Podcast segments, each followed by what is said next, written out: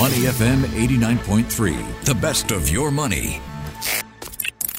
Market View on Money FM 89.3. Good morning. I'm Michelle Martin. It's Tuesday, the 25th of April. Let's check on Asian markets this morning. Looking mixed.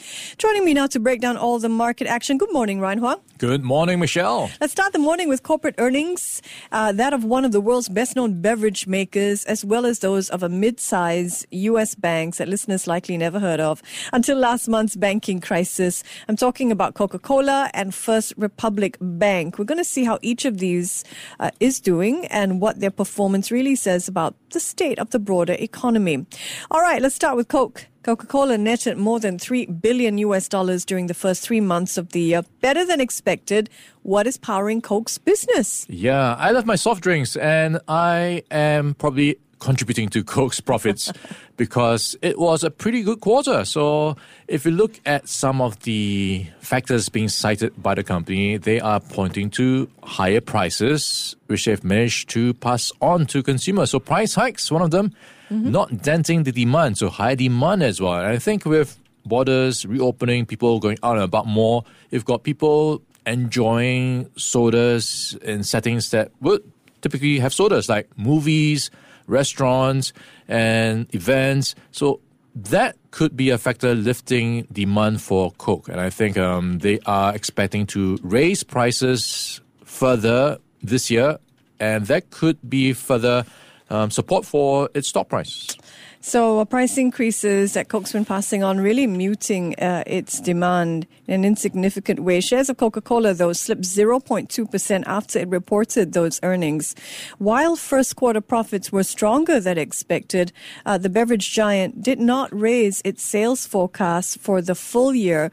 So not a huge amount of optimism on that front moving forward.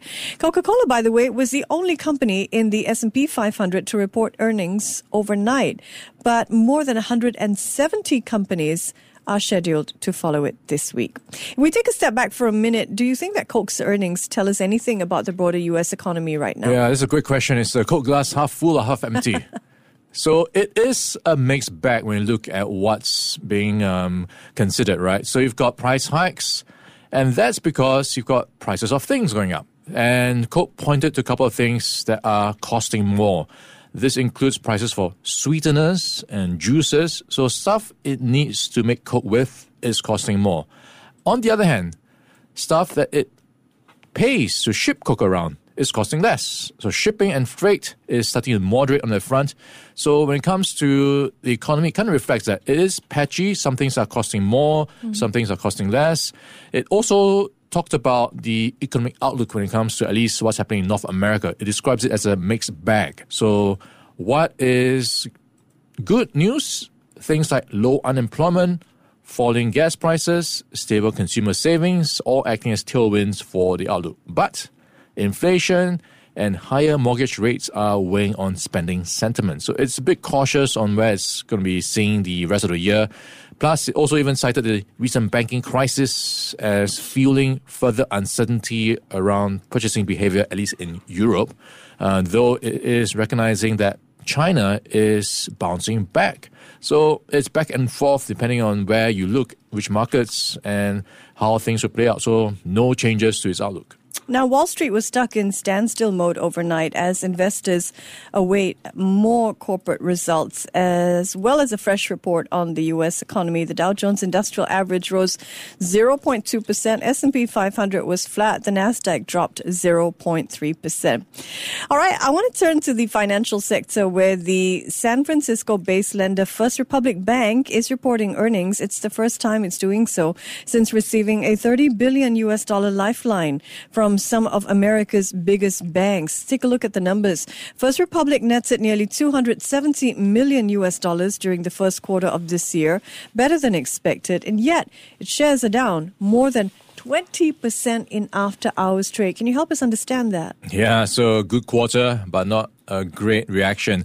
So I think a lot of focus was on the deposits, and that was reflected with the drop of 72 billion dollars last quarter, even after Wall Street's largest lenders parked $30 billion in cash just to help shore up the finances at First Republic, investors and customers flocking to the what they perceive to be relative safety of bigger banks, moving away from the smaller ones like First Republic. So that played out in the first quarter in the wake of the collapse of SVB, Signature Bank, and the rest of the banking, banking turmoil uh, that's been playing out in the past few months. And on top of that, you have First Republic planning to cut its workforce by up to 25%. It's also pursuing strategic options. And all this is just lending a tone of uncertainty to the banking sector right now. Now, we've seen uh, the US's biggest banks are raking in billions of dollars and their balance sheets are strong. So, what do you think First Republic Bank's results tell us about the state of the smaller mid-sized bank and also whether the banking crisis and banking consolidation is over? Yeah, in that um, narrative, right, it does look like perhaps there has been an overreaction to how much has been placed on um, this uh, so-called flight to safety. Perhaps people are just flocking there as a knee-jerk reaction, and a lot has been said about how it has been overpriced to an extent that these banks are actually not in that deep trouble as what people perceive it to be. So, in terms of what could play out in the next few quarters, things are potentially going to stabilize and we could see more confidence coming back to some of these banks. Already, we've seen what we talked about the $30 billion deposit infusion from 11 US banks. So you've got that backstop in place. You've got the Fed also talking about being uh, last resort. So you have some reassurances that things won't repeat itself to some extent. So on that front, I think you don't have that big a worry as what markets are pricing in at the moment. Yeah, well said. Speaking of money, while it's not in the same ballpark, Citigroup's wealth management business here in Asia is doing well. Its revenue jumped 20% in the first quarter of this year. All right, let's turn our attention to China. Stocks have posted their biggest two-day drop this year over in China. Investors are selling off amid concerns about geopolitical tensions and China's economy. Stocks in Hong Kong, for example, are down 4% over the past week, nearly 10% over the past three months. There are also concerns that China could be facing a new COVID wave. Now, where there's trouble, there is always opportunity, Ryan. So, what is one group of companies that appears to actually be benefiting from this news over in China? Yeah, Michelle, guess what was the top search term over the weekend in China? It was COVID. Ah. so anything to do with addressing, fighting COVID is likely to benefit. And of course, in focus will be the nation's drug makers. So the likes of Xinxiang Tuoxin Pharmaceutical jumped as much as 20% in Shenzhen. Haibiao Pharmaceutical rallied 15%, so barking the trend against the broader market, uh, where we saw the CSI 300 falling 1.6%. So a new COVID wave sparking further interest or renewed interest in some of these um, COVID beneficiaries definitely not helping when it comes to sentiment for an already fragile economy. Another sector that is attracting renewed interest in China is cryptocurrency, particularly as China's central bank is promoting its own digital currency, the digital yuan. We've talked quite a bit about this. As a result, we've seen digital currency stocks surge as well. Do you have more on that? Yeah, so I am a bit curious about this. Uh, of course, China has been making a big push to promoting the digital yuan. Mm. But it's a bit of a catch 22. In order for people to spend it, you need people to be able to spend it. It's because right now there's this ecosystem you have to put in place. If the shops don't accept it, then it's going to be very tough to see it be mainstream in that sense. So you have in its latest efforts, China trying to promote it by paying civil servants as well as other state sector employees with digital yuan, part of their salary. So you kind of have to spend it somehow because they paid you with that digital yuan. But then, based on reports, some of these people are saying, hey, we don't really have a lot of places to spend it apart from some of the um, government supported places like transport subsidies or some of the government run shops. Apart from that, they are facing some trouble spending. So it is a bit of an obstacle if you're trying to popularize the e Chinese yuan. So I think they have some ways to go before you see that really take off. Yeah, great point there. I mean, how do you really ensure a living ecosystem? The use case of uh, these CBDCs. It is over in Changshu, which is a city in Suzhou, a subordinate city to Suzhou, over in eastern Jiangsu province, where officials are being finding their salary paid in cryptocurrency. For our next story, let's bring the conversation back to Singapore, where the trial of the former oil tycoon OK Lim is proceeding proceeding down over at the state courts. Lim faces forgery charges. The 81 year old former high flyer is accused of cheating HSBC out of more than 111 million US dollars in the latest courtroom action. Lim's former personal assistant, Serene Singh, broke down in tears as she testified she was very scared for herself and her children. What's at the root of the fear? Yeah, so it's quite an unfortunate case for her. So she was the manager of corporate affairs back when she was at Hin Leong Trading, and she was in that place for close to 30 years. Can get kind of imagine, um, you know, being familiar with your boss and having the ties that she had, she probably felt in some sense obligated to follow his instructions. So that was, I think, the crux of it. OK Lim gave her some instructions to falsify documents to support some of these fraudulent um, dealings with the bank. And to support that, she gave further instructions to her subordinates. So she, in a way, was uh, an accomplice to what was playing out. And she, in her defense, said she was under pressure to do so because she was fearful about how she was stuck in a place where she was uh, possibly putting her children at risk, going to jail when they were so young. So she just tried to cover up as much as she could, and then one thing led to another, and she's stuck in this unfortunate position right now. Well, previously, Singh had testified that while Lim was a good boss, he could also be domineering and would not take no for an answer. She also never thought that Lim's oil trading empire would collapse. She figured it just needed time to raise funds. Complicated case. Time now for corporate news. We do it up or down style. Let's open the books and look at LVMH, the luxury good maker. All right, luxury going up, market and up, up and away. I'm going up. So LVMH exceeding $500 billion in market cap. Woo. So that is the first one in Europe. And it's good news for the world's richest man who will become even richer. Oh my goodness. The first company in Europe to have market cap of more than half a trillion US dollars. LVMH. Why am I not surprised? Definitely an up for for the company. Okay, let's look at shipping counters.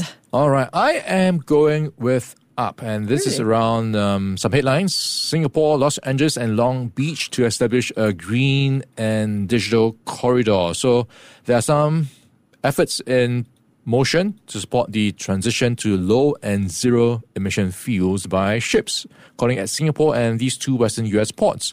So it's going to go some ways to helping some of these uh, shipping companies become greener. Interesting. I'm looking at slightly different headlines that say that political tensions between the US and China are apparently contributing to lower container shipments between the two countries. Speakers at the Capital Link Singapore Maritime Forum said they are seeing lower shipping volumes. So, in my book, it's a down for shipping companies. So, listeners, you get a bit of both sides today. Let's look at Bitcoin. All right, Bitcoin is going to be an up for me, and this is around what Standard Chartered is forecasting. $100,000. That's the price they are looking at by the end of next year. So they are calling the crypto winter, so called crypto winter is over. So a couple of reasons they are citing it as such because of the recent turmoil in the banking sector. So a bit of lost trust there. Mm. So people flocking to crypto in that sense uh, a stabilization of risk assets as the U.S. Federal Reserve ends its interest rate hiking cycle. That's what they expect. Improved profitability of crypto mining. So that's where the halving event comes into play. It happens every four years. The reward that miners get for mining crypto or Bitcoin is halved. So that supply, in a sense, is cut and prices in theory, would go up. So, based on all those scenarios, they are forecasting $100,000, which is nearly three times where it is right now. My goodness me. If Standard Chartered is right, that's a big up for Bitcoin, expected by the bank to hit $100,000 by the end of next year. Bitcoin, by the way, is currently trading south of $30,000. Let's look at Fox News. All right, Fox News is going to be down, down big time because Tucker Carlson, one of his most popular hosts, primetime hosts, has been let go. So it's quite a big shakeup for Fox News because he is a very popular TV host for Fox. So it is going to change the dynamics of Fox. And of course, they lose a huge star. And investors not liking the news. The market cap of Fox down more than $500 million. So we saw the Class A shares of Fox Corporation sinking as much as 5.4% before trimming losses to 2.9%. And worth noting some of the reasons why Carlson was possibly let go. Um, there's been this whole debacle about Fox News versus Dominion Systems over voter fraud. So Fox has been found guilty of defamation and they're slapped with a settlement or fine of over $780 million. And alongside, Carlson has been quite um, upset with Fox, saying that this entire saga has been damaging to the credibility. So these private messages were made public. Plus, he's been quite vocal against Donald Trump, which of course is a contrasting approach to what Fox News typically takes. Imagine that six years as one of as the top primetime cable host coming to an abrupt end. Tucker Carlson apparently said he was blindsided uh, as Fox abruptly cut its ties, thanking him in a very terse news release for his contributions to the network. Okay, so definitely uh, that be. Um, New, down, down. I mean, look at shares of Fox News trading lower on the back of that news. All right, let's look at Apple. All right, Apple is going to be an up for me. So this is with an appeals court mostly siding of Apple on its App Store rules versus Epic Games. So that decision signals that Apple's control over the App Store and the fees it charges likely won't change much as a result of that ongoing legal challenge by Epic Games. And of course, the backdrop is how Epic, uh, which is behind Fortnite, has been trying to go against or protest Apple's 30% commission for charging in game purchases. So that it seems that is not going to change because Apple is calling it a victory for them. Yeah, so Apple's won another round in this epic courtroom battle with Epic Games. Uh, let me give you some background. An appeals court over on Monday mostly sided with Apple over its App Store rules. However, Apple can no longer bank links to payments uh, outside of its ecosystem. Uh, Apple officials are publicly celebrating, but I think uh, given this whole idea of like growing outside your own system eh, and not being able to do so payments wise, is a down for Apple. All right, let's look at First REIT. All right, First REIT is going to be an, oh, I was going to say up? down, but okay. financing costs are up. So it's going to be a down on DPU, which was for the first quarter lower by 6.1%. It's also citing the depreciation of foreign currencies against the Singapore dollar. So that's another headwind. So all in, you have DPU down 6.1% to 0.62 cents. Okay, I'm slightly more optimistic on First REIT. OCBC has initiated coverage on First REIT. It's giving it a buy rating. So that's an up for First REIT in my book. For our last word today, I'd like to raise a toast to you, Ryan, to you, Dan, our producer, and to all the listeners listening in, especially those of you joining us from Korea. You'll find out in a moment why. Are you a whiskey drinker, Ryan? Yes, that's my go-to. Ah, what's How your favorite you, type? Michelle? Absolutely not. I like anything that's clear, white, clear, zero calories. That's what I drink. Zero calories. That's quite tough. Gin. All right, whiskey for me, and uh, yeah, it goes well in those um, single malt. Single malts. Is that what you like? And mm. actually, I'm not too fussed about it. They all taste Oh pretty good. Okay. Uh, over in South Korea, young drinkers, uh, what's known as the MZ generation for millennials and Gen Z, they can't get enough of whiskey. Imports of the spirit have soared, jumping nearly 80% in the first quarter of this year. Apparently, Jameson Irish whiskey is quite popular over in South Korea. Sales of whiskey, brandy, rum have even topped that of Korea's national drink soju. Beer, though, is still by far the most popular alcoholic beverage there. Gonbe. Cheers. Cheers. I'm not sure why, but I guess it's uh, fashionable these days to drink whiskey. I think so. I think so. Still too too harsh for me, really. Anyway, thank you very much for listening in. This is Market View. He's Ryan Huang, a big fan of single malt whiskey. I'm Michelle Martin. Thank you for your company. Before acting on the information on Money FM, please consider if it's suitable for your own investment objectives, financial situation, and risk tolerance. To listen to more great interviews, download our podcasts at moneyfm893.sg or download our audio app. That's A W E D I O. Available on Google Play or the App Store.